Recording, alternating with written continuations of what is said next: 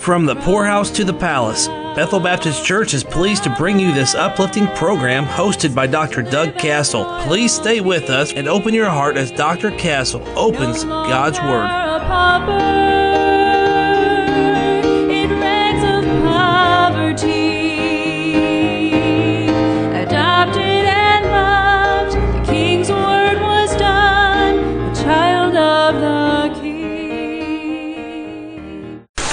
Well, yesterday we saw in Malachi chapter 1 verse 6 that the uh, the foremost leaders of Israel had sinned against God, the priests, and they had hated God's name. Today I'm going to read for you uh, verse 7 down through the rest of the chapter here, these last 8 verses of Malachi chapter 1, and we're going to see how they were horrible with the altar with God's altar with uh, with the altar of God.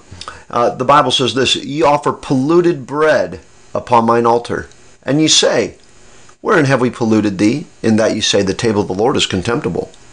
And if ye offer the blind for sacrifice, is it not evil? And if ye offer the lame and the sick, is it not evil? Offer it now unto thy governor. Will he be pleased with thee, or accept thy person, saith the Lord of hosts?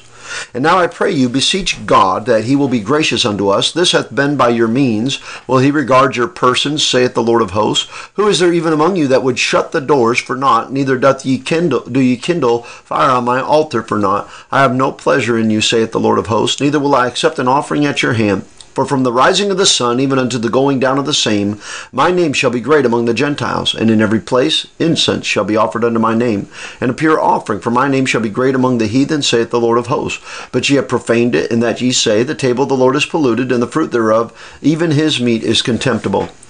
Ye said also, Behold, what a weariness is it and ye have snuffed at it, saith the Lord of hosts, and ye have brought that which was torn, and the lame and the sick. Thus ye brought an offering. Should I accept this of your hand, saith the Lord? But cursed be the deceiver which hath in his flock a male, and voweth and sacrificeth unto the Lord a corrupt thing. For I am a great king, saith the Lord of hosts, and my name is dreadful among the heathen. You know what? These people had despised the name of God, God's own priest, but he said, My name is dreadful among the heathen. The heathen had more respect for the name of God.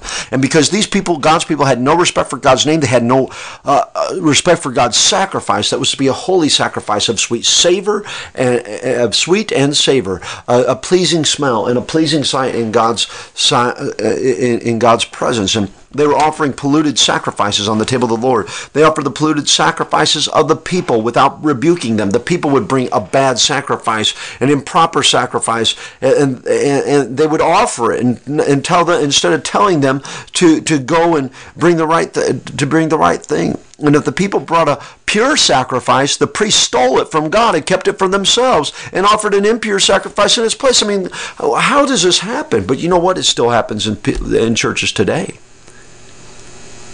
He said that the, the, they offered the halt, the blind, the lame, the blemished, the diseased, and the broken. The table of the Lord had the poorest bread. The priests had mixed marriages with the heathen and the Samaritans around them, and they were in danger of polluting their tribe. By the way, to, today it's the same thing. We got God's people marrying the world and, and, making an unequal yoke with unbelievers. We keep the best bread. We keep our take our money and and, and keep and we make sure that we have the best, and we don't even tithe. In fact, we'll see that in chapter three. People tip God. They don't tithe. They rob God.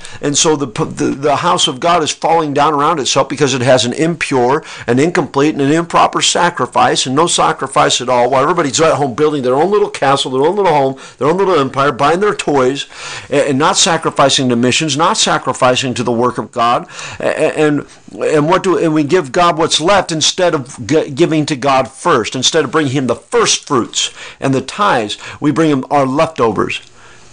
Look, they wouldn't shut the doors of the temple if they weren't paid to do it. They wouldn't kindle a fire of the brazen altar if there was no financial gain for it. Their office had become nothing more than a way of making a living. And, and let me tell you something, a lot of people have the same problem today.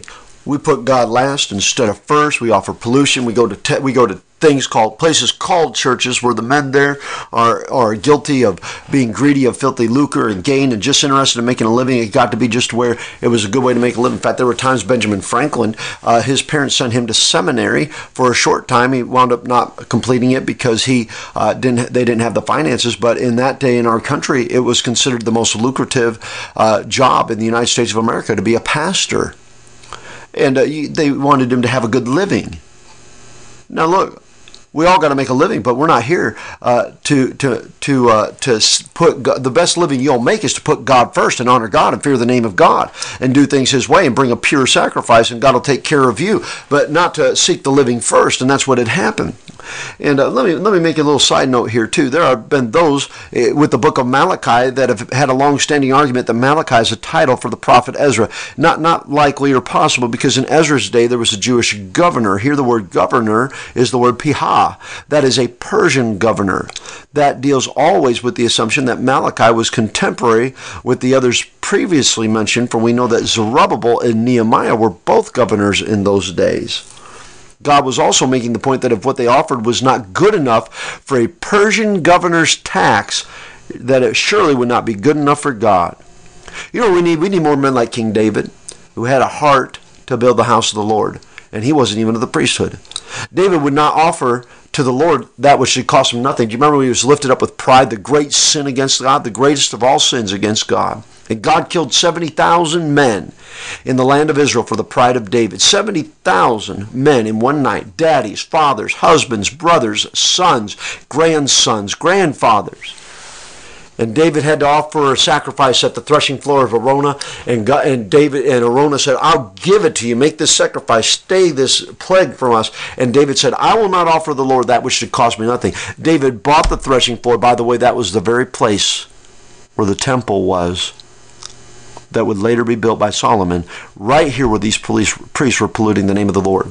David had offered a pure sacrifice. He wanted it to cost him something. All our gifts must involve heart and sacrifice. Many only give in part, if at all, with no more feeling than a twinge of duty that we despise.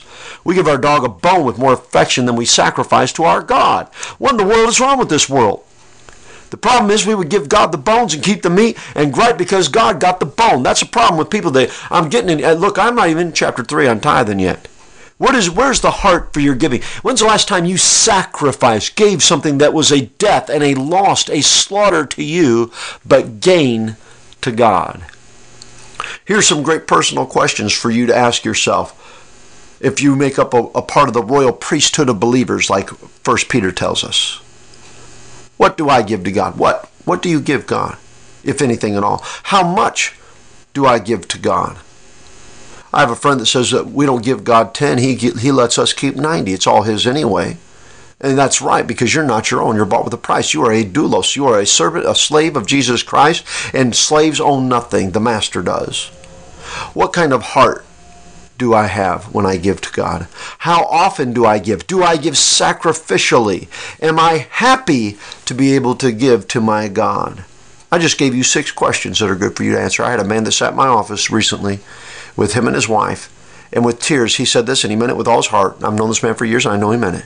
He said, Preacher, my, my favorite part of the service is the offering, when I get to give my tithes, my offerings, and my missions.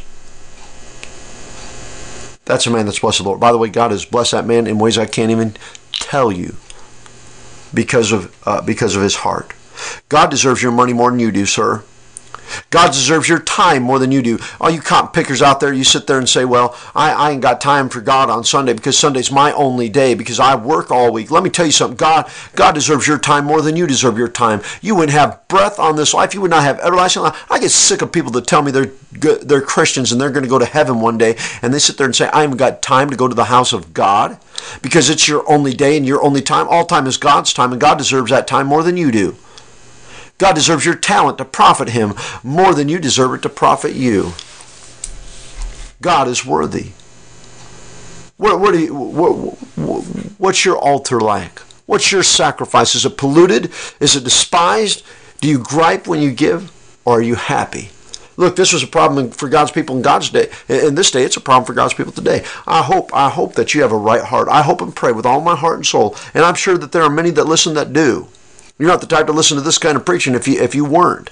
But I bet there's some that are. I hope you make things right. I pray you make things right with your God and develop an altar of pure sacrifice and righteous sacrifice before the Lord. God bless you until our time again. No longer a pauper in rags of poverty. You've been enjoying the program From the Poorhouse to the Palace. Find Pastor Castle's Bible commentaries and other resources when you visit the website bbclinton.com. Archive broadcasts of this radio program are available at wytjradio.com. Listen to the latest broadcast wherever you are, or catch up on what you missed whenever you want by subscribing to the podcast on Spotify, Apple Podcast, or Google Podcast. Just search From the Poorhouse to the Palace.